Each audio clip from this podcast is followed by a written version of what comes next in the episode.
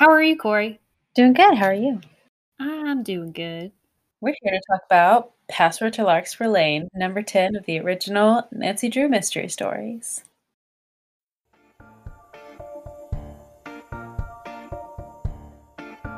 Well, aren't you a regular Nancy Drew? We sure hope so, and we hope you are too. Join us as we talk Nancy Drew cover to cover and click to click. Welcome to Regular Nancy Drew.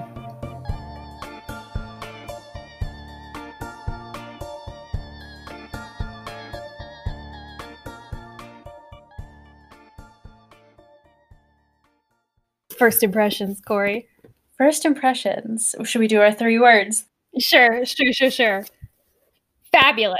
Fabulous, floral, Floral.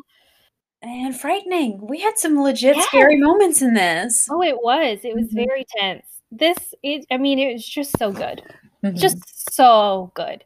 Like when I think about Nancy Drew, like this this book is exactly what I think about when I think about Nancy Drew. It has literally all of the like great like great Nancy Drew qualities. Like Nancy just knowing random information, Nancy being in like some seriously scary dangerous situations, but that she's incredibly calm throughout a very complex very complex mystery Mhm. Um and also like she randomly she's it's it's set in river heights Mhm. um and so she knows everyone Nancy, everybody's just like, oh, hey, Nancy. Hi, Nancy. Nancy's like, my close personal friend, this guy, my close personal friend, this person.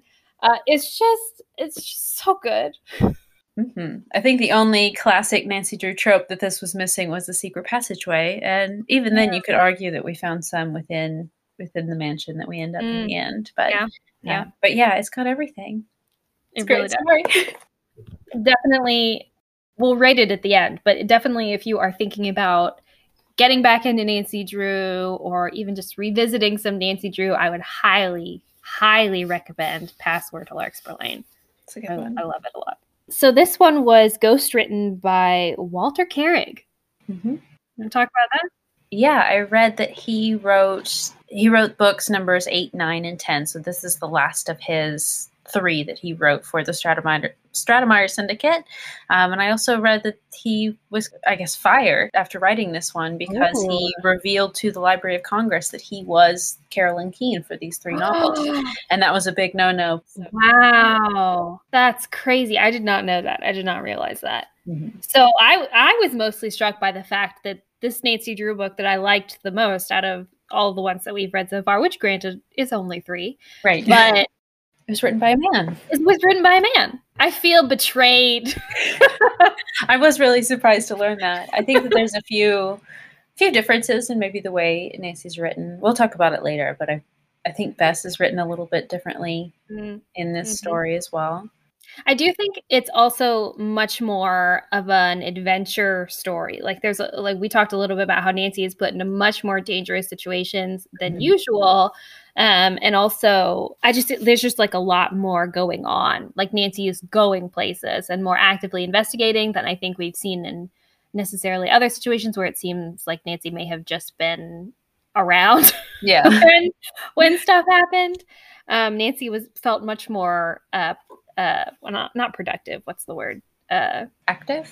yeah, I guess active. Yeah. An active an active character in this as opposed to a passive one. That makes me wonder whether or not we get those things because it was a, a male author, not because a female author couldn't write an active Nancy, but Mhm. because the editor probably decided that it was acceptable in this case.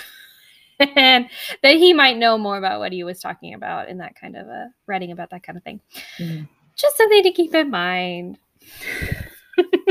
So the book was originally published in 1933, I believe, and then much like the earlier books in the series, it was rewritten in 1966 by Harriet Stratemeyer Adams. If you listen to our Shadow Ranch episode, you might remember that the original version versus the rewritten version were two totally different stories. Uh, I did not read the original version in this case. I think we both read the 60s version, but as far as I can tell, there's not that much of a difference. It is by and large the same plot with maybe a few additions to the newer one. Yeah, that's a great point too. Yeah, this Mhm. was then rewritten by or re-edited, I guess, Mm. um, by a woman. So you know, you never know. You never know where it all came from. Mhm. Okay, you want to get started with chapter one? Sure. So this was a very interesting and uh, start to the to the book. I thought Mhm.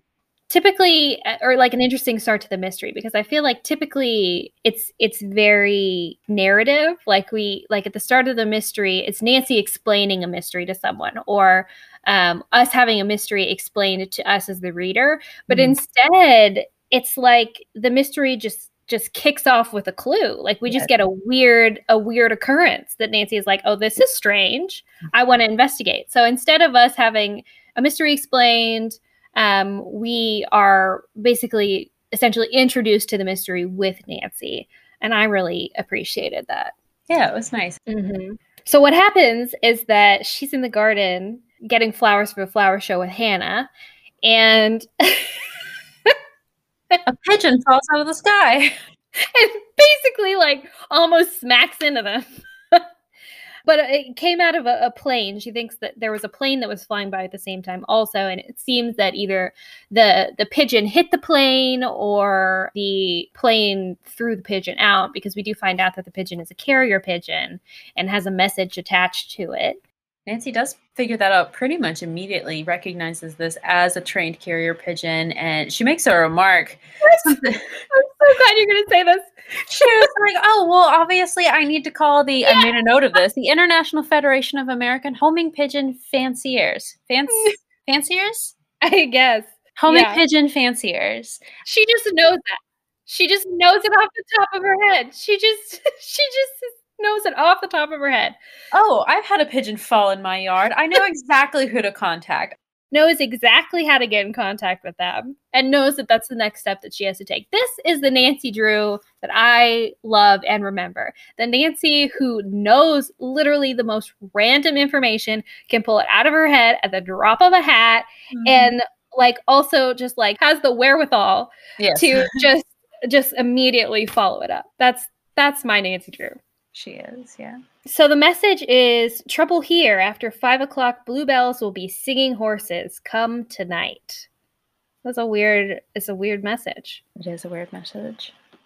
But so Nancy at this moment is very confused about that. But then she does um, decide that she they, they're very concerned about the pigeon, which I thought was very sweet. Yes. She tells the pigeon to do get well, and you know wants to take care of it. But but the thing is, is that instead of any time spent, you know, nursing this pigeon or trying to get it to drink water, oh, I think she tries to get it to drink a little water.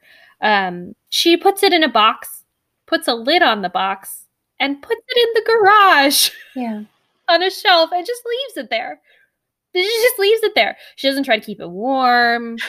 She doesn't she doesn't carry it with her. She doesn't take it to a vet, which seems like a natural extension of, of what you would do. If she knows that she has to contact the Federation of American Homing Pigeon whatevers to figure out more about this pigeon, she doesn't know she should take a bird to the vet if it's been injured.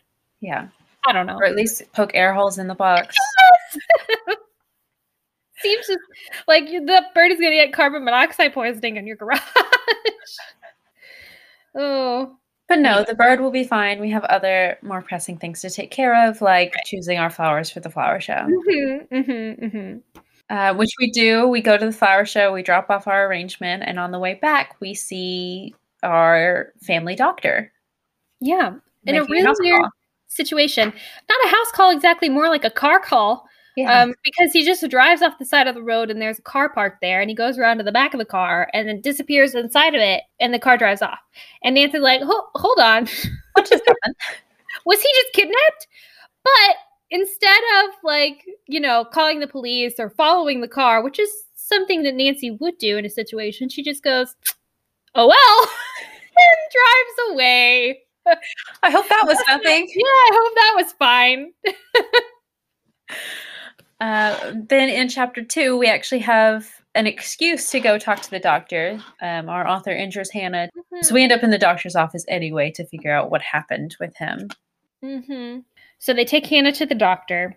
Uh, and Dr. Spire just waltzes back through the door, like, I've returned now for my Mhm. harrowing car call earlier this morning. And he tells Nancy that he was, in fact, kidnapped. um, cool. Uh, he was pulled into the car by the shoulders, a bag put over his head so he can't see where they're going. They drive for about an hour. He hears them say some sort of password at the gate to wherever they're going to. There, he the bags take off his head. He's asked to provide medical care for this elderly woman. The nurse instructs him not to try to talk to the patient, not to try to get any information from her, just treat her and be done. And then they take him home. Um, but while he was treating her, when the nurse looks away, the elderly woman slips him a bracelet.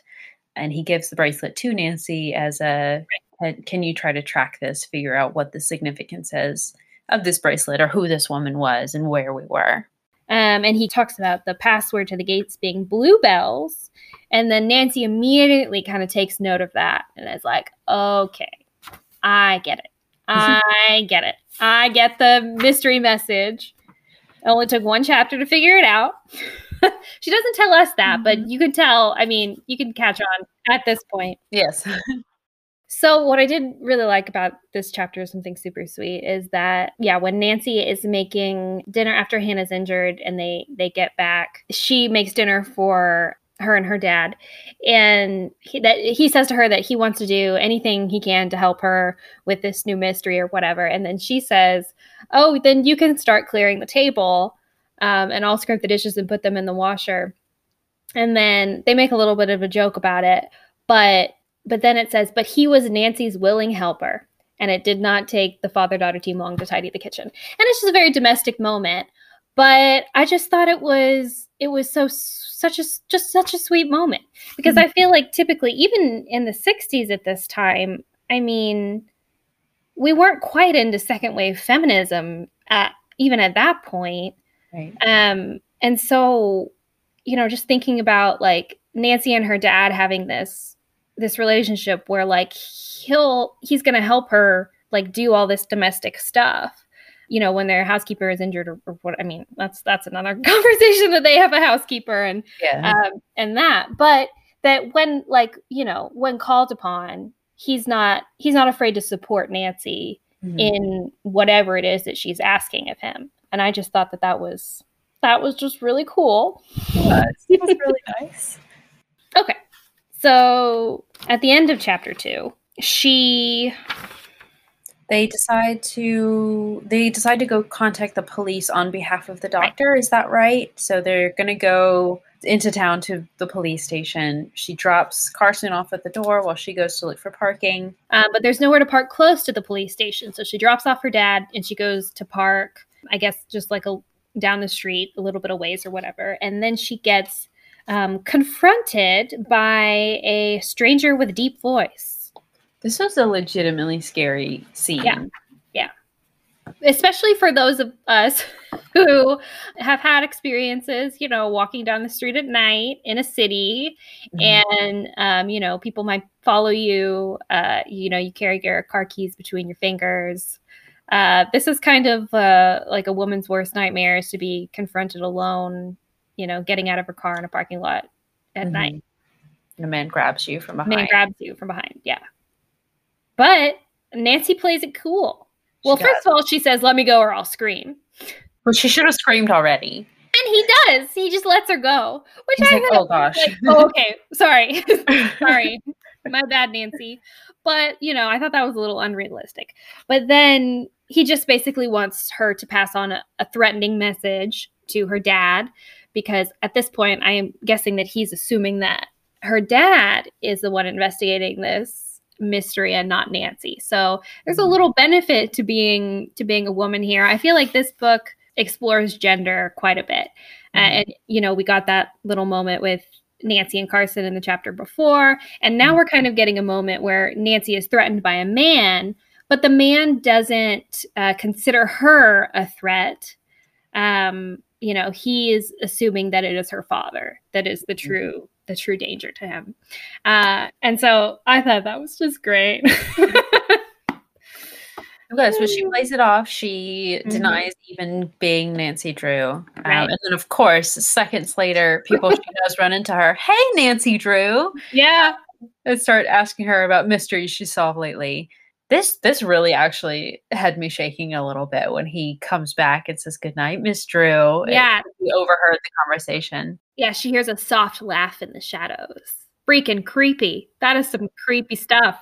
Just to let her know I know who you really are and I'm watching and I'm following you. That freaked me out. Nancy is not fazed though. And I was baffled as to so she literally just moments after that walks into the police station Mhm. to, you know, help her father report this crime. And she doesn't tell the police about this. she she just talks about the doctor's kidnapping, which, you know, yeah, for sure report that like you said you're going to, Nancy. But maybe just also mention, oh, by the way, there's a creepy guy who grabbed me just now and threatened you, dad. So maybe we should also let the lieutenant know about that little situation. Nancy's very selective with what she tells the police. She does. And I think that I mean, I know this is is a trope in in detective stories, right? Is that you have to keep information from the police, right? Because you have to do the detecting yourself. Uh, so I get I get it as as a plot device and I get it as, you know, kind of the characterization of a detective.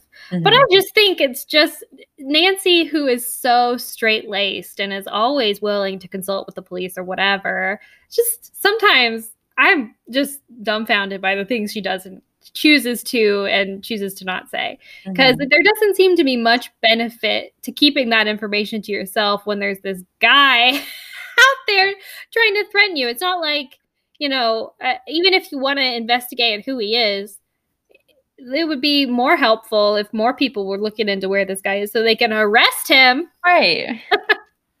and we do actually find out who he is very soon after this because Right. Carson's like, oh, it must be this guy.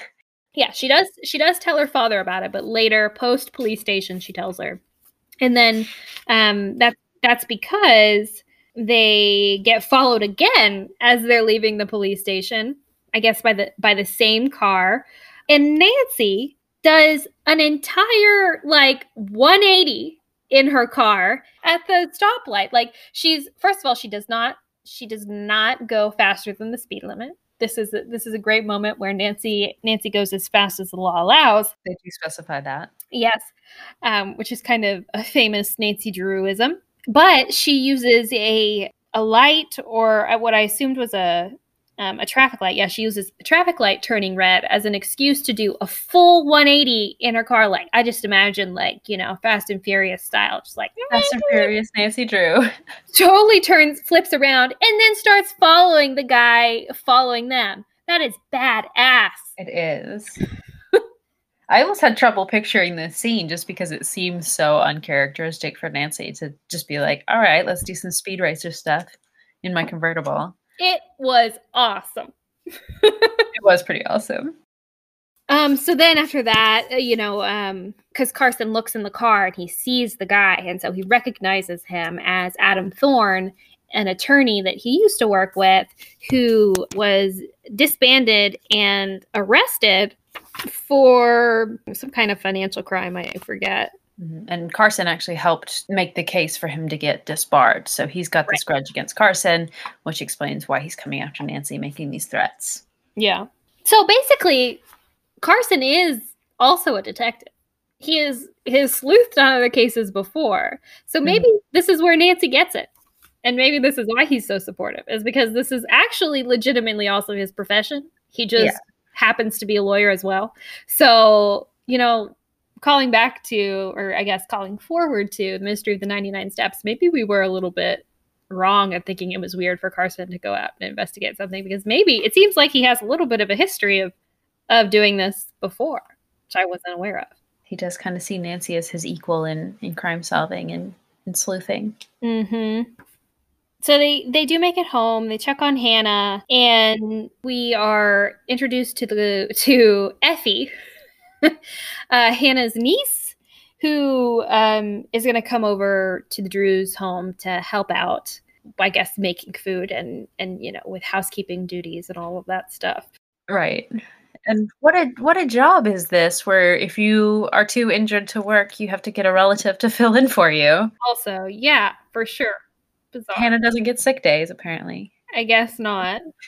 so Effie, we get a lot of description of Effie. And she's she's very well explored as a character for who is not in it for very long. Maybe she recurs in other books, I'm not sure. But she's a thin 17 year old girl with light blonde hair, feathery bangs, dressed in a Chinese style pink kimono. She does seem she does seem like a, a cool girl, aside from you know the cultural appropriation thing with the kimono. But who knows? And so she comes along with Nancy. Nancy does seem a little annoyed with Effie. She does, especially uh, it's later, but the bird scene where they're Yeah. following the bird. Yeah. Mhm. Anyways, then she goes to the jewelry store to investigate the bracelet that the doctor gave her. To try to trace it. Um, the jeweler just happens to know. Oh, I guess I should say first that someone she finds she sees a lady watching her outside the jeweler's um, through the window. Um, but the jeweler just happens to know an expert on family crests. Which happens to be on the bracelet. Right. Um, so he's able to send a letter to him and we'll let her know in a couple days what he finds out from this family crest expert. Again, just another random information that someone just happens to know that Nancy happens to have a friend who, a personal friend who works in a jewelry store, who happens to have a personal friend who's an expert on family crests. I just, Mhm. it's, it's just one of those those classic classic Nancy Drew situations. I think. Yeah, to, to help her figure out this mystery of this doctor that she personally knows and is a family friend. yeah. Yeah. Um, but as she le- goes to leave the jewelry store, um, a woman takes her handbag and runs away with it. and pushes her into the street. Oh, yeah. But she's okay. Luckily, she's okay. Some people catch her before she hits the ground. But then we get this incredible chase scene. It is. It's it really it quite it goes on.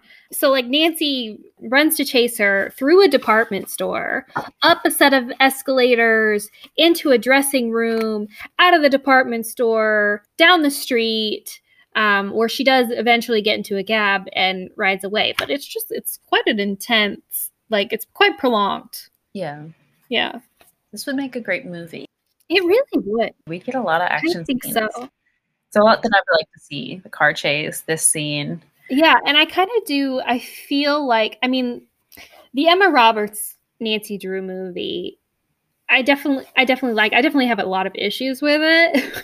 I haven't seen I- it in so long. I oh, can't oh, I thought, you, I thought you were about to say you hadn't seen it ever. I, I have say- just like not since like 2007 or whenever Yeah. it came out. Oh yeah, I feel like I I do a somewhat regular rewatch of it, but Yeah. I I feel like overall the vibe of this book is very much the vibe of that movie because I feel like the character of Nancy in the the Emma Roberts adaptation is very very similar to who Nancy you know actually is Mhm. even though I think she's portrayed a little bit younger than than she should be. But um, so I, f- I feel like if the Emma Roberts adaptation was done right, it would be this book.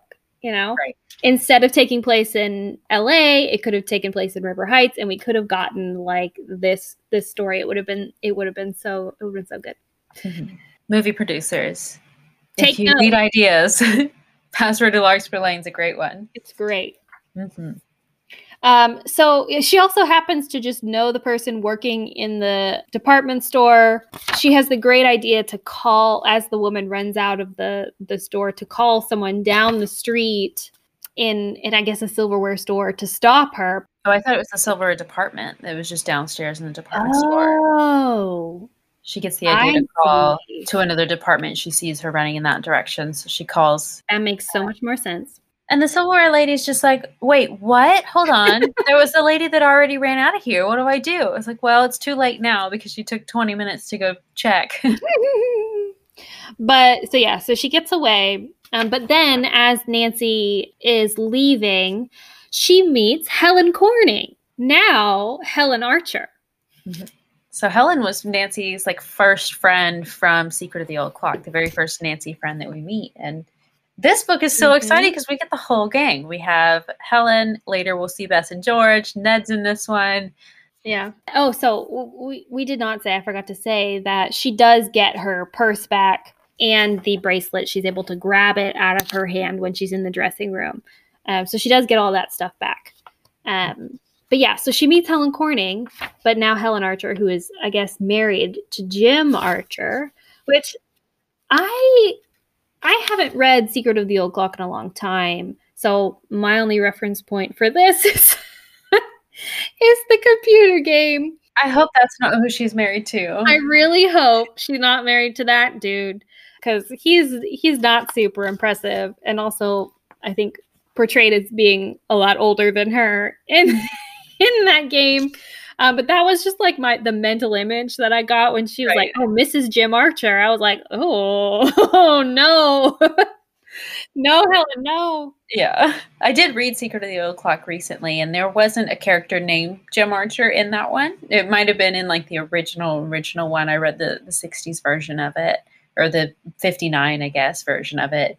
I know that the game is kind of based on the first three novels, so I wonder if he's from one of those and we see Helen get married. Maybe we, we get more of their story there. But uh, I will give props to her interactive here doing their research. Yeah. The, the place that Nancy's going to do the flower show at is actually called the Blenheim Estate, which is a reference to one of the places that you can drive to in the game, the, Oh, the Blenheim yeah. Nursery. So It is, isn't it? Mhm. I totally missed that. That is that is very cool. just a little Easter egg for you there. I love that. It's so fun. That is very fun. Uh, but yeah, anyway, we we meet Helen just walking down the street. She invites her to come help her or to have dinner with her the next day because she has to ask for her help with a mystery. So Mhm. Yeah, she invites her to have dinner with her um, Gram and Gramp, her grandmother and grandfather, who have a house on a hill next to Sylvan Lake, Mhm. which we haven't heard about. I haven't heard about before, but I guess is just a pretty lake. So she does that, and then she goes home and she meets the Pigeon Man. yes, the Pigeon Man is waiting for her in her living room. and he introduces himself. He um, checks out the pigeon and the message and tells her that, you know, this is the second pigeon they found with an unregistered number. They mentioned this to a detective, and he thinks that it's criminals using pigeons in the area to communicate. And he goes to take the the bird, and Nancy's like, "No, no, no, no! Can I keep the bird, please? I'm keeping the bird. I'm keeping the bird." And he's like, "Yeah, sure, I guess if you want to, whatever." but because Nancy has the idea to try to follow the pigeon once it gets well again. but then we have another scary moment Right. with who we assume is Adam Thorns and his gang of buddies. Yeah, somebody knocks on the door and Nancy goes to open it and it's dark. Somebody must have, or like the bulb must have gone out or something must have Oh, happened. she to the flips the switch and no light comes on. Right. And she just hears like she she calls out cuz she thinks it's her father, but no one answers. And she just hears someone heavy breathing. Ugh! This is so creepy. so gross.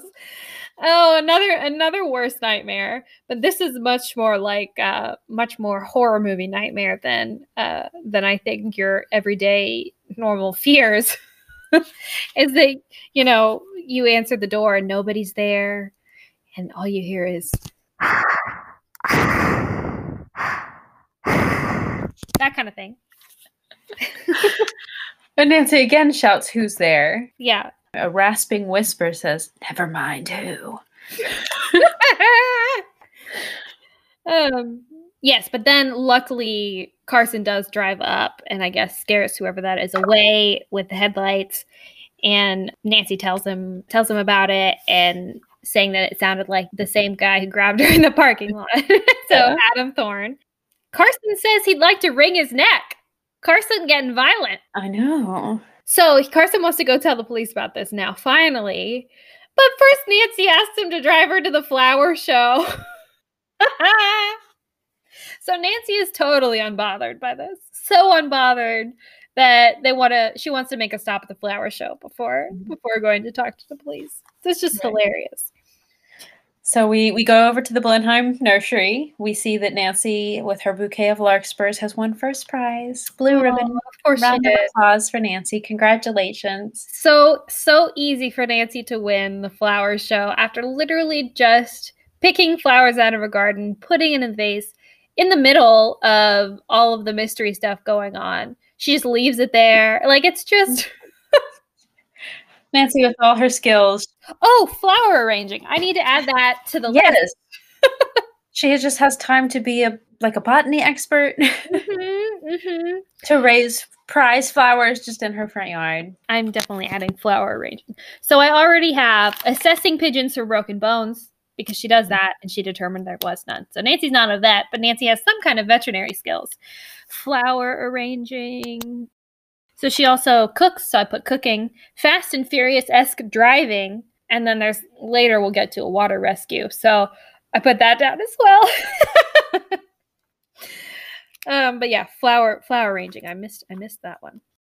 So we we get the first prize ribbon, and the news photographer comes over to Nancy and asks to get her picture with her arrangement. So Nancy starts posing for her picture, and out of nowhere, a giant, vicious-looking dog jumps on her, knocks over her arrangement. I believe it shatters shatters her vase.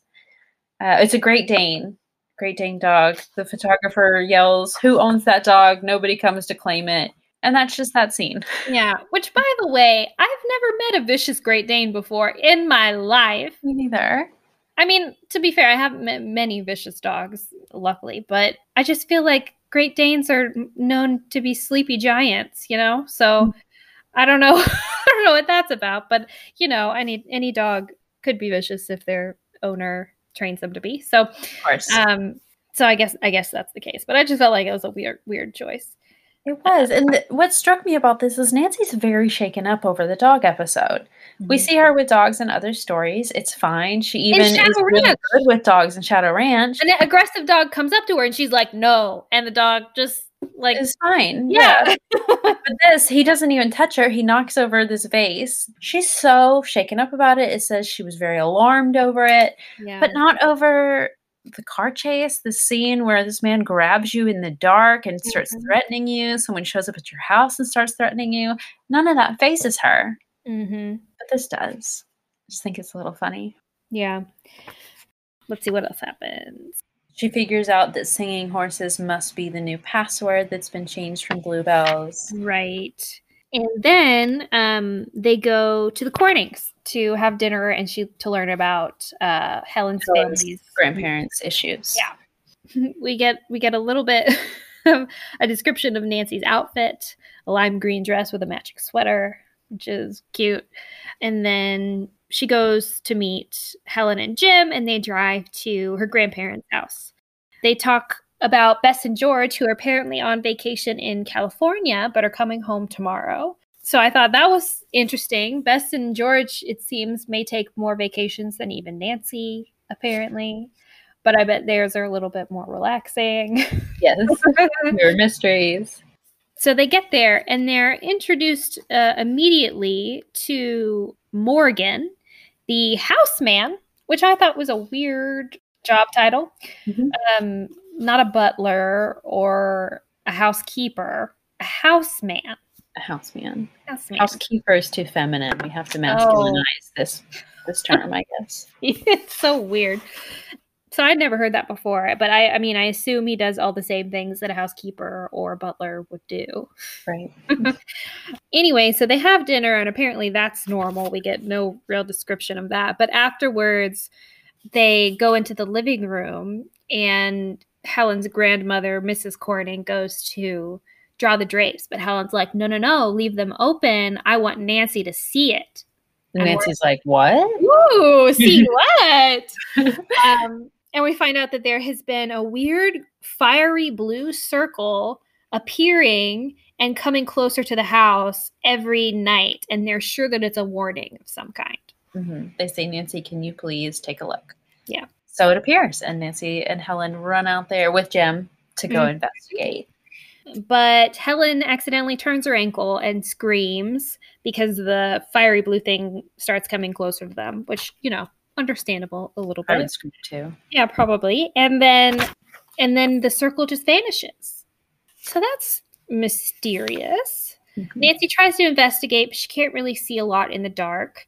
So she goes back into the house and basically she tells them like, "Yeah, I want to investigate the blue the blue fire." And they actually ask her to stay over because they're scared. Oh, but they do so they do talk about Morgan, Yeah, they say that they're going to go get Morgan to make some tea for them to calm their nerves. right? And this is when they they can't find Morgan. Suspiciously, he's just gone from the house. hmm And we learn that he's been acting kind of weird as well. He has been wandering around fully dressed. He's been looking scared. He's been jumpy. Um, we keep asking him what's the matter, but he won't tell us. Sometimes he's just missing altogether, and then he just has a weird excuse for why he was gone, where he went. Right. Um, Nancy says perhaps he needs medical help. And then Mrs. Corning, like, maybe. but I'm sure the issue is the blue fire, which it is. But, like, if you think maybe he needs medical help, maybe you should get him medical help. Like, right. I just. like, maybe step one, you know? I don't know. Maybe just rule it out mm-hmm. To be safe. Anyway, um, they, they say that a letter came in the mail for him and that it was just a um just a blank greeting card. Blank greeting card. And they noticed that this kind of freaked him out. But they didn't notice anything strange about it. Nancy asked if they told the police about it. They didn't because Morgan told them not to tell the police about it. Yeah, and then they asked Nancy to stay over because they would feel better if she did, which I thought was sweet. You know, or I guess Jim and Helen stay as well.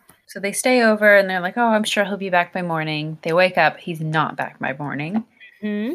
His bed's not slept in. So they decide to go search for him to see if maybe he's out in the woods somewhere or injured, needs their help. So they go to look for him. um, when they, they come back, um, they find a note that he had left that said, Don't worry, it's fine. Don't call the police. I'll be back later. I would immediately call the police. Yeah. What if he'd written this under duress? We don't know what's really going on here. Yeah. Yeah. Even Helen says, uh, Grandpa, I think you should call the police now, kind of a thing. And they say, no, we'll do as Morgan asks. And they, so kind of not to spoil anything or not to get ahead of ourselves, like they keep doing this. Mm-hmm. And like even after they find out like some concerning things about Morgan, and even after, you know, like more unreliability like they continue to be like no no he asked us not to. No no mm. we shouldn't invade his privacy. No no which i guess good on you for sticking to your guns or whatever but like i feel like as things escalate maybe you do want to reconsider. maybe you want to just investigate a little bit more. Instead of saying well this is his handwriting so yeah. back soon. So they're freaked out about that but Mr. and Mrs. Corning would feel safer if someone stayed at night. Mm-hmm. And Helen kind of looks concerned about this and says, Oh, I wish I could stay. But, and then Mrs. Corning says, No, no, your place is with your husband. so that she can't take a few days to look after her elderly grandparents who are frightened to death in their own home. What the heck is that? What is know. that? I don't know. like, surely it's not unusual for someone to stay with family, even for a short amount of time. Like, for it. Yeah. You need to be with your husband. Nancy could do it. So Nancy says, No problem. I'm happy to, but I do have this other mystery. So I'm going to go home tonight, but I'll be back tomorrow. Um, and I think Helen actually suggests you should invite Bess and George up here with you as well. Mm-hmm. I'd be interested in getting my hands on the original 30s version to see if Bess and George were as big of a, a, role in this story. I think they are, with how much they're involved at the end part. Anyway. So anyway, after um, so she stays she stays again, right? Well, we go we go back home to River Heights, um, and this is where we see Effie is in the kitchen. I think she's cooking. Did you say Effie? Effie, Effie? I think it's Effie. I don't know.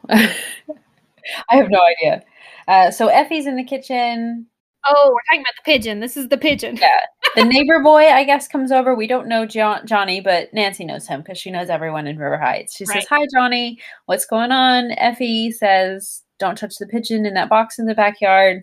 Um, so, of course, he releases the bird. touches the, the, the box with the pigeon in the backyard. And then the pigeon flies away, and Nancy has to race after it, and she takes Effie with her.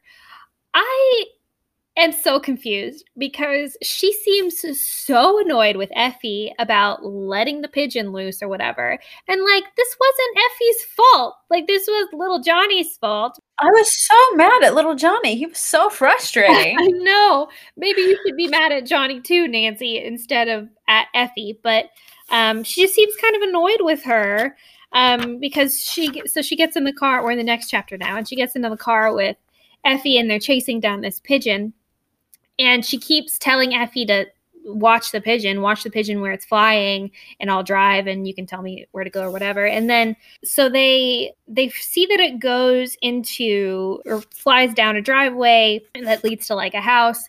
And they drive into this estate and there's like a, a pistol a pistol goes off someone like shoots into the air or something and she's incredibly startled and this man comes out and is like "Mm, scared you didn't i and it's, just like my whip. Ugh. Oh yeah, his whip. Oh, It wasn't even a pistol. It just sounded like that because he cracked it. toxic masculinity ruins the party again. So she starts questioning the man about the pigeons. Say, I want to, I want to buy some pigeons as an excuse for being there. She's trying to look around a little bit, and she kind of gets a weird vibe from this guy right away. And he almost picks up on this and starts coming after her. She starts making excuses to leave, and he does not want her to go. Yeah, Tries to like get into her car almost, Yeah. try to pull out the keys from the ignition so she cannot leave. hmm I yeah, I feel like the the kinds of assaults in this book are like very like the typical assault that women have to deal with. Mhm. Like especially at the beginning and especially now like him trying to manipulate her to stay, him trying to physically stop her from getting in the car and leaving. Like that is all very like common forms of men trying to control women's behavior. And so I just thought that that was yeah, that it's just it just feels very familiar and it feels very real and it feels very yeah, I just feel like it really it really paints the gender dynamic in this book and the series and like a very like realistic a realistic way. Absolutely. The Yeah. more, I guess, tense situations in this book feel more high stakes. They're a lot scarier oh, than Yeah. what we've seen in the other stories so far. For I mean, not that I wouldn't be scared of like my horse getting stranded in the middle of a, a flowing river when it's going to flood. it just seems like that's a situation you could avoid. yeah. I'd rather be in that situation than in this situation where this man I don't know is trying to force me to stay when he has this whip that he's been cracking around and so creepy. Questioning me about where I'm going. And Mhm. no. And so he reaches into the car to tur turn it off, but saved by Effie, who giggles weirdly. She giggles. She doesn't scream or shout or anything. She giggles, and he hears her in the trunk. Yeah. and Nancy's able to zoom out of there. Yeah. So way to go, Effie. Weird response, but uh, I guess it worked. and Nancy says, "Your giggle saved the day." And then it says to calm the excited girl. Nancy suggested they have lunch in a hotel coffee shop, and it's like literally she's two years younger than you, Nancy. Like it's just it just seems very patronizing. It does. Yeah. Uh, they learn that the owner of the mansion that she was just at with the pigeons name is Adolf Tucker. What a name. what a name! Mhm. Yeah, Adolf first of all, and then is it Tucker? Tucker? Who knows? Tucker, right between the world wars, sandwich right in there. We're going to name our bad guy Adolf. Mm-hmm. Good decision. Great. And they mentioned that they learned that he has a plane. Hmm. Where have we seen a plane before? Mhm. And Nancy recognizes it as the plane that she saw at the beginning of the book. And she thought for a moment that she had found the gang's hideout, but she realized that there was no larkspur at that house. So Can't be here. it can't it can't have been the right one. And so at that point she realizes or decides that there must have been two separate hideouts and that she needs to be looking for another one as well. Um, but they go home. Let's see. She calls Bess and George and invites them to the Corning's house to stay with her. And we get our first mention of uh, Dave and Bert. and Ned. Mhm. The boys are working as summer camp counselors. Happens to be just across the lake from where the Cornings live. So how convenient. Yep. The boys can meet us there. oh, so she uh She's going home. She sees a sedan, kind of similar to the one that kidnapped the doctor at the beginning of the story, mm, sitting outside her house. She tries to go in and she can't open the front door. it opens a little bit, but somehow um it seems stuck. And so she calls through the door to Effie, and Effie comes and opens it and says that two men tried to get into the house and that she barricaded the door to keep them out. Like, this is intense This is getting really scary. It is. It's getting very scary. And it's at this point, Carson comes home, and it's at this point that they basically all leave. Like Carson, uh, Effie and Hannah leave to go stay. Um, At Hannah's sister's house, Effie's mom. Mhm. mhm. And Carson and Nancy book it out the back. Like they, Nancy's going to go stay with the Cornings, and then uh, Mr. Drew's going to take her there, and then go to he's, flying somewhere for work or something. All this happens not before Dad gives a big announcement to Nancy. Oh right. big Surprise that he has for her. Nancy, her car is a little too recognizable to our bad guys. They've been following her around. They know what sh- her car looks like now. So his solution: buy her a new car. Oh, what a charmed life. The charmed life of Nancy Drew. Get a brand new convertible, and that's great. Congrats on your new car, Nancy. That's a very nice gift, Carson. But uh, For no re like no occasion. yeah, Other than just like surprise, I wanted to get you a new car. Here's a new car. maybe consider not a convertible with all the trouble Nancy has. People following her around, yeah. seeing her in her car. Maybe opt for not a convertible where the bad guy can't throw himself into your car and try to pull the keys out of the ignition while you're trying to drive away. So Nancy has her new car. They're gonna drive around back, swap out the cars, fool these guys, and get back to the Corning's house. um, which they do. And Carson leaves, and Nancy goes to bed. The next day, they um, they go to run some errands because Mrs. Corning has to go to the department store, and she goes to check in with the jeweler that we visited earlier to see if he has learned anything about the family crest, which he has. Um, he's found out that it happens to be. Sorry, go ahead. Oh, it, it belongs to the Eldridge family who lives in or around St. Louis. So this is our incident with the boat. We're on the we're on the dock. Bess and George and Nancy are going to go out swimming and sunbathing, and we see a family also on the dock. There's a little girl with them. Does she jump in or does she fall in? she she falls in so like someone s- screams her name or something or yeah someone screams her name she's startled and she falls into the water and uh, a boat at the same time i guess a speedboat of some kind is like driving directly towards the child Mm-hmm. um, and so Nancy, ever the courageous lady that she is, jumps into the water to save the child and like grabs her and like swims down Mm-hmm. um, to Give the boat time to pass. yeah yeah protect them from the boat. And then they're they're able to swim back up, um, and the child's fine. Mom is so so grateful um, Yeah. that we learn that this is Marie Eldridge. This is the Eldridge family. Oh, the coincidence! Mm-hmm. It's kismet.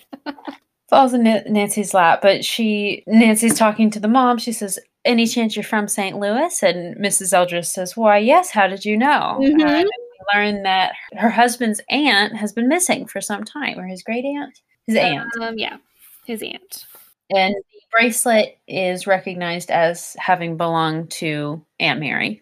Um, and then we also learn that she has a necklace, right? Yeah, matching necklace. A matching necklace.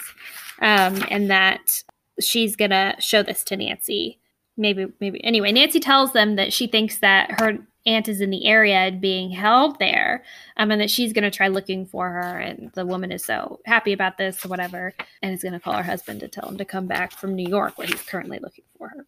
And then This is where our boys show up. our boys show up. Ed, Bert, and Dave arrive. And okay, so we get so we get a good description of Bert and Dave. Bert is described um, as husky and blonde, and also they say that he was George's special friend.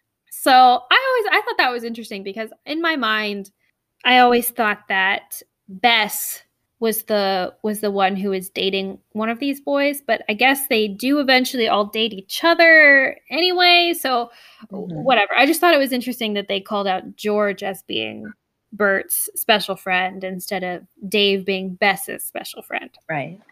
But he is. You know that he is. Right, right. We just don't mention that here. Um, Dave is being described as a rangy boy with fair hair and green eyes. But Ned, all we get about Ned is that he's tall and handsome, which I just thought was such a letdown. Like, I want to hear about Ned's fair hair and green eyes or whatever colors they are. Um, but all we get is tall and handsome. And I do wonder, I mean, it's possible that they describe him earlier in the books, so they might think it's unnecessary to redescribe him now. But it does also make me wonder if maybe it was a choice to be a little bit light on the description um, to make him more in the same way that they do that with protagonists a lot of the time to so that you can imagine yourself as that character. So right. I wonder if this is a tactic to do that to make him seem like everybody's boyfriend. yeah, intentionally vague so you can just kind of fill in your yeah. preferred traits of right. what you what you like about Ned Nickerson. yeah, but so they tell them about the mystery, um, and they go back up to the house with them, and they invite them to a yacht club dance, or the Cornings invite the boys and Nancy and her friends to a yacht club dance. So I guess these are supposed to be some really wealthy people. Mm-hmm. Yeah. And they're like, oh, yes, absolutely, we'll go. Um, and then they leave. Um, and Nancy goes to um, investigate the woods a little bit more to see if she can find out anything about the mysterious blue circle. She all, all she finds is some scorched brown wrapping paper, and she kept those pieces. And she um, she was thinking she was going to ask Ned about them, which I thought was a weird, kind of a weird aside. Yeah, we learned that Ned is just really good at chemistry. Yeah. So. What a great fun fact about Ned. He yeah, he's into chemistry. We find out later at the the yacht club dance that yeah, he he he does. He knows what this is. He knows how this kind of thing could have been constructed. Um, and so he is incredibly helpful to Nancy, which mm-hmm. is cool. And that brings us to, to chapter 10. Yeah. Nancy and Bess and George decide to go on a little drive around to see if they can find the second headquarters of this pigeon communicating gang. They find a few dead ends, nothing really comes of it, so they decide to head back. Is this when it's No, this is when they this is when they go to the yacht club dance. And then by one o'clock, they're ready for bed and they go home and go to bed. But in the middle of the night, um, Nancy uh, hears a noise and she grabs a flashlight. and She goes downstairs and she finds Morgan, um, who had been missing, who's just reappeared. And he's like on his hands and knees, and it looks like he's like looking for something. And she's like, you know, what are you doing? Um, and he says he dropped the key. Nancy finds the key and he says, Sorry, I disturbed you, basically. And Nancy's trying to get information from him, like, Where have you been? What's going on? What's wrong? And he's like, Nothing's wrong. I'll explain everything in the morning. Shuts the door to his room and, like, locks her out. Mm-hmm. Nancy's talking to the Cornings the next morning after breakfast. He Morgan had begged their forgiveness, um, and they mentioned that he had really great references when he first was hired by them. So Nancy decides to call those references and see if they can't figure out why he might be acting strangely or what he might be so frightened or shaken up by. Yes, and so apparently they they go to church that afternoon and they have lunch and when they come back there is a knock on the door and there's a parcel given to them. It's addressed to Morgan. Um, and Nancy goes to the Cornings about it and is like, basically, like, can I open the package? and they're like, no, absolutely not. Which I think is probably that's a fair play at that point. I think like you can't just open other people's nail mail, Nancy, even if they've been acting suspiciously. But she goes to give it to Morgan, and he opens it right in front of her. So that's that's handy. Um, and inside the package is some stalks of larkspur. Mm-hmm. And he's very stunned to see this. He looks almost frightened by receiving these flowers in the mail. He faints. He faints dead away. And uh, yeah, he slumps to the floor. She tries to like wake him up. She like slaps his face. and she has to get like a wet towel and like pat him and a couple a couple minutes later he he comes to and then he moans something about last warning tomorrow night which Nancy takes to mean that the house is going to be robbed tomorrow night and that this these flowers were some kind of warning about that. And Nancy also reveals to us that she did call the people who wrote the letters of recommendation for Morgan. They all said, I've never heard of this man. He doesn't right. exist. So that's sketchy. Mm-hmm. Let's see. So she tells her dad about it. They they check he that he had checked in with the police. They haven't been able to find Adam Thorne. Nancy makes the assumption that this is somehow related to Adam Thorne, that they know each other somehow, and Adam Thorne is the one behind these threats. They go swimming with Ned, Bert, and Dave. Um, they have like a diving competition. It's kind of weird. Obviously, Nancy does exceptionally hmm swimming or diving. That's one of her- Diving. I need to add that to the list. That's a pretty good skill. It It's not an pretty easy good thing to do. So after they go swimming, Ned, Dave, and Bert give them their coats to keep warm, and it's a good thing that they do because they are walking down to the beach to a bonfire um, down a very steep hill, and someone shoves Bess. Bess almost goes off the cliff, Right. um, Yeah. but is saved at the last moment. Nancy kind of devises that oh they must have not recognized us in the dark they meant to push me so nancy feigns feigns an injury hmm To try to trick them into thinking that they did, in fact, push her and that she is just out of commission or whatever. Right. Um, so they um, they go home. They call the doctor to try to like further this charade or whatever. The doctor plays along with the charade. Everybody does a really good job of faking Nancy's injury. Everyone is very willing to help nancy yeah Um, and then Nancy comes up with a plan. I'm not sure for what. Hang on. Oh yeah, Nancy devises a plan for catching the robbers. Right. With Ned, Bert's, and Dave's help. Mhm, So they're gonna, or they're essentially going to trap the robbers in a room in the Corning's house because this is where they keep their display case of Miss Corning's fancy crystals that she has in her jewels. Mm-hmm. So they're going to set up this trap for them, and they set up the trap and they catch Morgan. He's the one that comes in to steal the jewels. Um, Morgan kind of gets guilty at the last second and fesses up. I can't do this. I can't go through with it. But so did that doesn't happen right away though, right? That happens in like the next chapter. Yeah. Does it? Oh, I'm sorry. No, no, no. It's okay. It's just first they um go to find the Larkspur house. They Oh, try oh. they try again. Um and they they do find the house and this like a woman that they had run into the day before had told them where it was.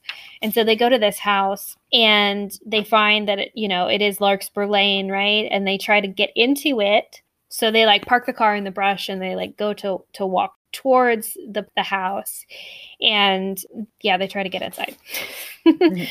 but they can't they basically decide that they they can't get in because it's too dangerous. And they go back to the corning's house. And this is where they then yeah they lay the plot and they they catch morgan in the trap set for the thieves trying to steal mrs corning's crystals crystalware whatever. But morgan kind of explains to nancy that he's been threatened and blackmailed by this group of criminals and that he didn't want to steal he doesn't want to steal any of this stuff and so nancy kind of takes pity on him um, and is trying to help him get out of it Yeah, Adam Thorne is the one who actually forged the letters of recommendation for him so he could get the job. right I guess they met each other when they were in prison, and now that Adam Thorne has broken out, he wants repayment for that favor 15 years ago. Right. So Morgan feels really bad about it. Nancy is going to attempt to like keep him away from the other criminals because they've threatened him, but he doesn't want Nancy to come to harm or get in trouble or anything. So he runs out of the house and basically is going to tell them that he's not going to do it. But Nancy tries to stop him and runs after him. And someone grips Nancy's shoulder and like basically flung her and she falls to the ground and blacks out. hmm Hits her head and then wakes up. Morgan is gone. Bess and George and Miss Corning are standing over her. They found her just on the driveway. Luckily, I guess they didn't realize who she was, or they probably would have kidnapped her as well. Yeah, that's a good point. I hadn't thought about that. Yeah. Uh, Nancy is put in some incredibly seriously dangerous situations in this. Like this is I think the most seriously we've seen her injured. Like she actually loses consciousness. I we haven't seen that yet Mhm. in our read-throughs. But yeah, they could have also kidnapped her at that point. hmm But of course, you know, she says she's okay other than a headache. Yeah, she's totally fine, and now they can go back to Larkspur Lane to check out the mansion that they were previously unable to get into. hmm Um, and this is when they, um, so George turns her ankle.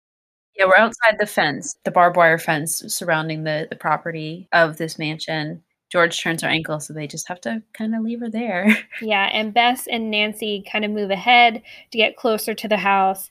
And this is when they um, see the old woman on the other side of the fence. Well, they see a Um, bunch of old ladies first, yeah. Just kind of sitting out there in their wheelchairs on the lawn, and they notice this one woman is just kind of off by herself, and so they go over to try to talk to her. hmm And they they notice the necklace that she is wearing is similar to the bracelet that Nancy has, and they believe this to be the necklace that um, the other Eldridge, Mrs. Eldridge, that we met before, was referring to. So Mhm. they believe this to be Mrs. Eldridge, and they um, talk to her. They go up to the fence and they talk to her, and basically, oh, so first she's with a nurse. We see some staff from this this mansion, this sanatorium, Bess calls it, um, and they all seem to be pretty abusive to these old people. They're really mean to them and threatening them. Yeah, the old woman is crying, and she's basically like, "Stop! Like, stop crying! Stop whining!" Or kind of a thing. Yeah, or else. So that's very scary um, and very sad. But the nurse leaves, and Nancy and Bess are able to go up to her, and she, the old woman, is like, "Oh, what brave young girls!" um, and they basically say like, "Oh, we're gonna try to get in to rescue you." Oh, also, Nancy realizes that the nurse is the woman who stole her handbag in the department store. Oh yeah, The doctor comes out after the nurse goes away, Dr. Bell, um, and he is essentially badgering Mrs. Eldridge while Nancy and Bess and George are hiding behind a tree on the other side of the fence, saying, um, You need to give me more money, implying that she'd already paid a significant amount of money to be there. Um, essentially, he has promised her a everlasting youth potion or some, something of the sort. What does he call it? some kind of miracle cure. yeah, a miracle cure for aging. Um, and she needs to give him more money before he is able to go live with this this medicine that he has. Uh, Mrs. Eldridge doesn't fall for it and calls him a brute. Says, "I've wasted enough of my money on you."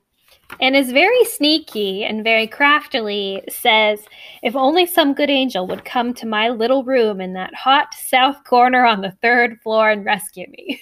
Mhm. But so the girls can't get in yet.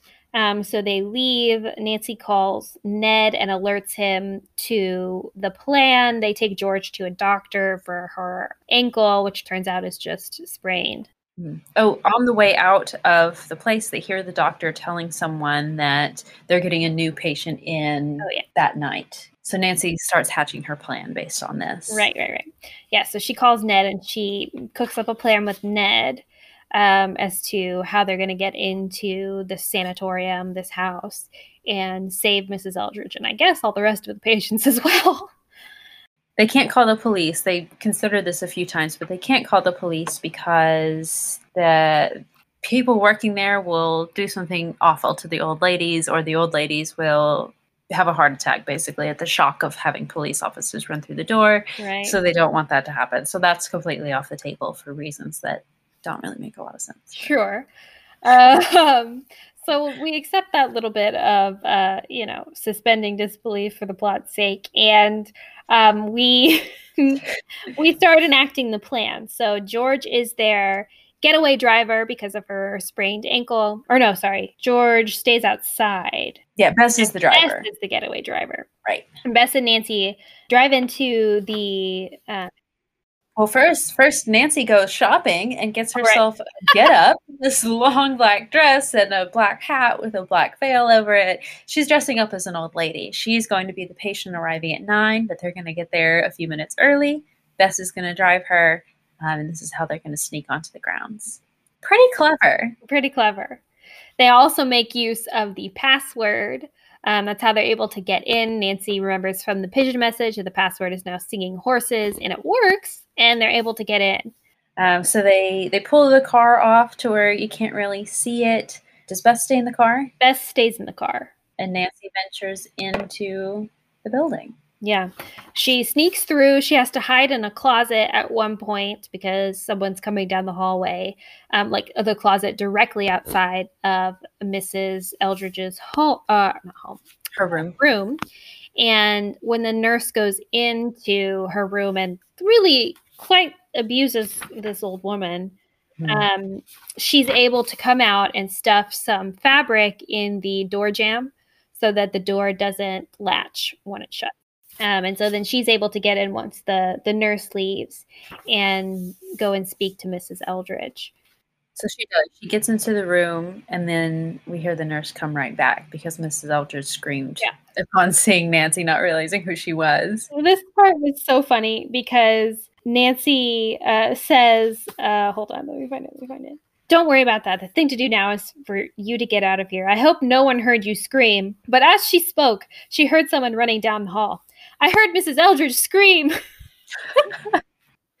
I just thought that was uh, a funny little juxtaposition. Uh, I hope no one heard you scream. I heard her scream. so good. So Nancy jumps under the bed to hide. The nurse comes back in, demands to know why she screamed. Miss Eldridge makes up an excuse. The nurse is horrible again and accuses her of just doing it to make trouble. hmm Says the doctor's been so kind to you. Why don't you just sign over, sign over your money to him? but she you know she refuses again. But then then the nurse continues to kind of bully her and says um actually you know what i'm going to do? You've been acting funny. I'm going to search your room. And um, so at this point we're supposed to be pretty scared because nancy's hiding under the bed. So we don't want the nurse to search the room because she's going to find nancy um, but mrs eldridge is clever.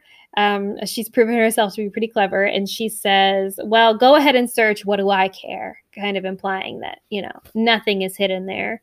Um, and so the nurse is like you're right. It's a waste of time.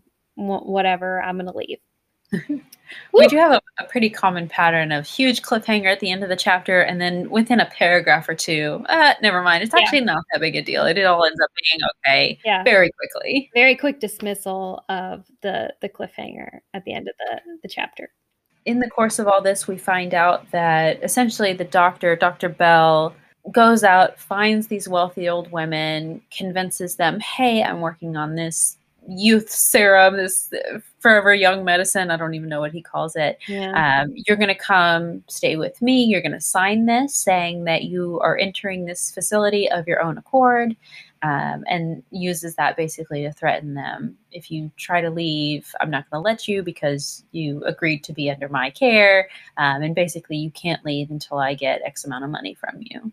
yeah So, we also learn that they drug the women in that house. We she says that their food is cooked with with drugs and it keeps them drowsy.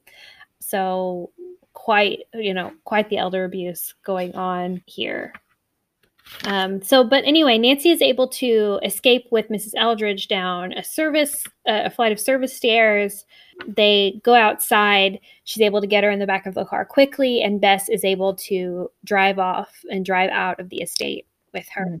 So mrs eldridge is safe. Nancy however stays behind um, because she needs to enact part two of her plan which is to get to the pigeon coop to send a, a carrier pigeon to ned to alert him to send the police which is very exciting. A little confusing to me in the plot point Right. why Ned wasn't just automatically planning to call the police anyway at a certain point.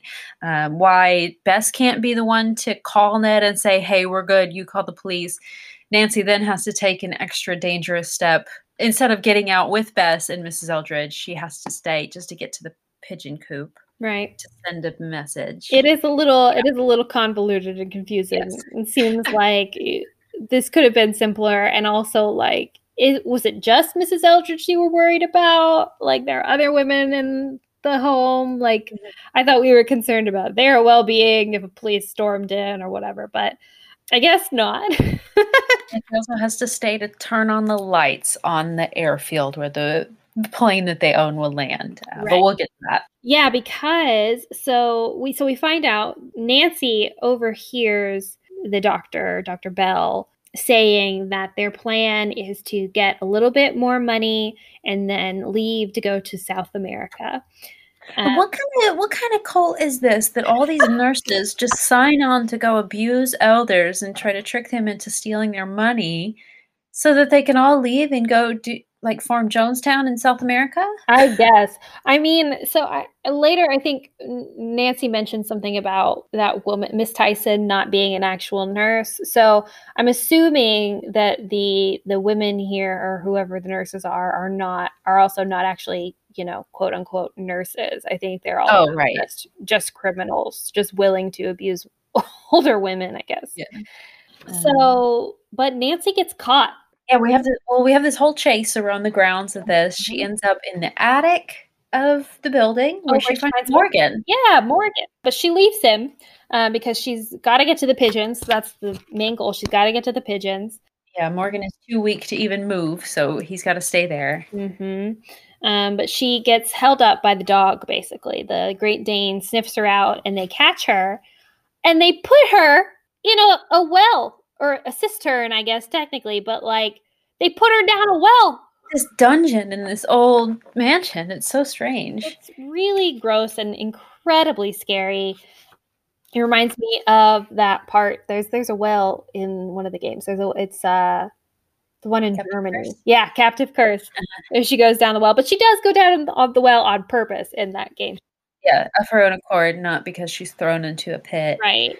And kind of sinister the the bad guys who who catch her, which is now Adam Thorne and his whole gang with with the doctor. But she's able to like claw and nail out of the ladder and carve like handholds in the brick Mhm, in the wall. in the wall so that she can climb to like this somewhat of a passageway.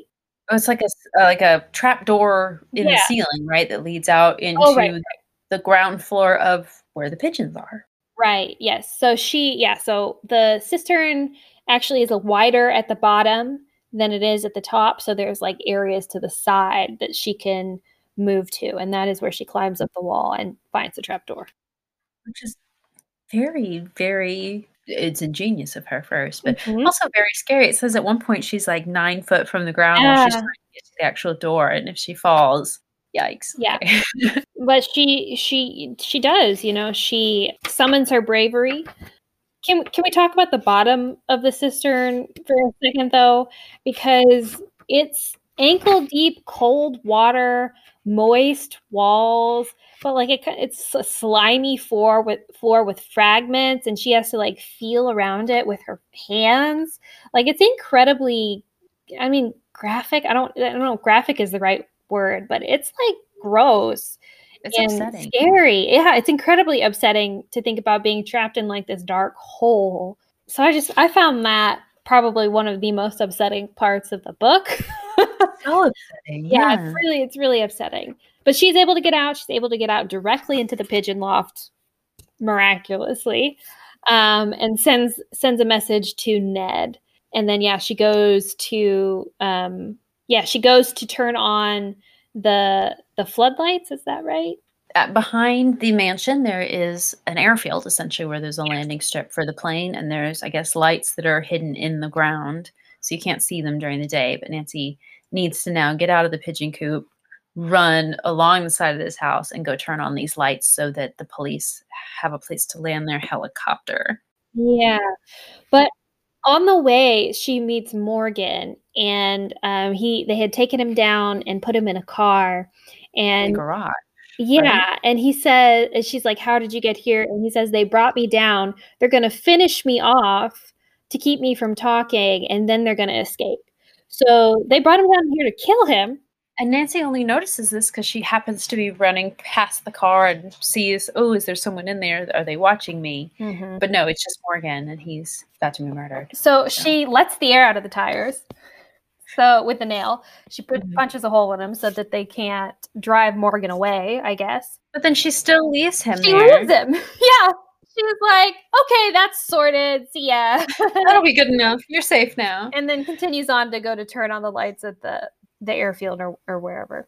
But so she kind of so she goes she goes down there. she turns on the lights and obviously they are alerted to the fact that these lights are on, but she's able to get up to the plane that is sitting there And let all the fuel out of that, right? Yeah, she knows exactly where to to go on the plane, where the fuel is exactly. What? Um, let me see exactly what it says. Um, Nancy knew that fuel drains were on the underside of the wings. How? How does Nancy know that? Is Nancy an expert in aviation? I guess so. Apparently, add that to her list of expertise. Yeah. And um, she's able to drain all the fuel from the plane. Um, then she gets trapped there, though. The Great Dane. So one of the the criminals brings the is leading the Great Dane down there, and he notices Nancy is there. So she's like hiding under the plane, basically. And other men are like running up behind them, including Adolf Tooker. or Tuker, or however you say his name. And they're arguing about who turned on the lights and what happened, right? And eventually they pull the dog away to go investigate somewhere else. And oh, because Miss Tyson is calling because something's gone wrong. Um, I'm assuming with the car. And Nancy is able to run away into the field and get away. They see her though and chase after her, but luckily, um, Yeah, at this exact moment, yeah, another plane swoops down soundlessly out of the sky and out jump a bunch of police officers, Carson and Ned. Ned, Ned to the rescue, And Dave and the pilot. and Dave, and yeah, yeah, yeah. And then another a helicopter, I guess, comes along with more police and Bert, Mhm. and they all jump out and arrest the criminals on the spot. and we get quite a bit of explanation from the criminals about their their plans and their you know uh, again I, I just think it's always the you know the scooby-doo moment where and i would have gotten away with it too if it weren't for you meddling kids kind of a thing Right. They just immediately confess, lay Yeah. out everything that they've done. I always have such an issue with this in cop shows too, because there is always such um, an emphasis put on getting the criminals to confess. And there's Mhm. always like this big confession moment. And it's just so stupid to me because, like, literally, like the whole point of like reading your Miranda rights, which I know wasn't a thing at this point, but the whole Hmm. point of that is like you have the right to remain silent. Don't just don't just don't tell them Don't start admitting things, or it's going to look a lot worse for you. Yeah, don't tell the cops anything. They're like they you are only giving them more fodder to convict you anyway. But, you know, very helpfully they tell them all about their plans and how they were fooling old women into, you know, giving them money and coming to the estate. Um, and then they were going to, you know, fly to South America. They also explain how they came up with the blue fire, and um, it, it was in a box so that as soon as they needed the fire to go away, they could just shut the door; it would disappear. That box was lined with asbestos. Fun story. right. That's not a problem at all in the '60s. Um, I don't really understand why it had to be a ring of blue fire. Why they couldn't use a different warning message to Morgan. Um, it's just it's very specific that it had to be this ring of blue fire. Yeah, I think it's just supposed to be generally spooky in the same way that um, all of the like the weird coincidences are kind of generally spooky. It seems very like you know uh, faded kind of a thing. Anyway. Yeah.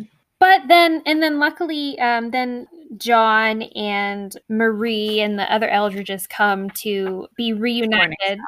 Uh, yes, to the Corning's house to be reunited with Mrs. Eldridge, um, and it's a very, very sweet. the The old woman is incredibly, um, She's very grateful. yeah, happy. I'm incredibly grateful to Nancy for her help. So far as to say that she is going to give them the, the or she's going to give Nancy the bracelet as a memento for solving this mystery. And also, Mrs. Corning is going to award each of the girls with French crystal earrings in the form of tiny larkspurs.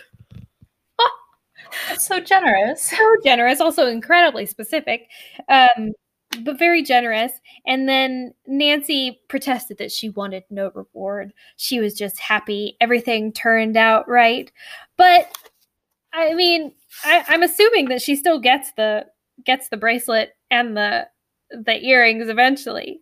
So earlier in the book too, I think like in chapter 10 or something, she talks about how she has a profession or someone oh, I'm to find it. I'm to find it. so when they're when they're swimming with uh, Ned, Bert and Dave and some of their camp friends, um, one of them says, "Oh, you do such a great job diving. Do you want a job as a camp counselor?" And then she says, "Thank you, but I already have a job." And I'm like, "Nancy, no, you don't have a job. You don't get you don't get paid for your detective work, except apparently she gets some very nice crystal earrings and incredibly expensive jewelry. So, you know, I take it back. Maybe, you know, maybe she she does get paid. It's lucrative enough, even though she refuses the payment or the the reward every time. Yeah. But what a great book. It was. This was a really good one. How many flashlights would you give this one? Five out of five flashlights. I would also give it five. I really enjoyed this book. This was a good one. Um, so let us know how you enjoyed Password to Larkspur Lane if you are uh, reading these w- along with us. All right. Well, should we announce our book for for next week? Yes. So we randomly chose number 22, The Clue in the Crumbling Wall. I have no, yeah, no reference for what this is about. I have, I have very little or to no memory. I mean, I remember the cover, but that that's it. Mm-hmm. I'm excited. me too. Should be a good one. So tomorrow, our April puzzle is going to go live on our social media accounts. So we we do have another question for you this month. If you want to head over to our Instagram or our Twitter tomorrow, um, and instead of letting us know what the question is, tell us what your answer would be to that question. And also, before we end the episode, I just want to say, since we announced our the start of our podcast and our premiere date and everything, we've gotten an incredible response from people online. A lot of people have reached out to us, telling us how excited they are for this podcast, and even offering to help out a little bit. And I just want to say, I appreciate every single person that has reached out to us. We are really excited for you to to start hearing our episodes, um, and we hope you enjoy it. Yeah, it's incredibly heartening to see people as excited about this as we are. Um, so we're really glad that you're listening. Yeah, we appreciate it. Yeah. And also, I just wanted to give a shout out to our very first patron over on Patreon, Natalie Phillips. Natalie, thank you so much for your patronage. Your support means so much to us. So we're so happy to have you. Yeah. Thank you for listening to Regular Nancy Drew. Email us at regularnancydrew at gmail.com. If you liked this episode, make sure to rate, review, and subscribe. You can also follow us on Instagram at Regular Nancy Drew and Twitter at Regular ND. You can also support us on Patreon. Patrons at the $1 level receive early access to each episode as well as weekly bonus content. And to all you regular Drews out there, Thanks for listening.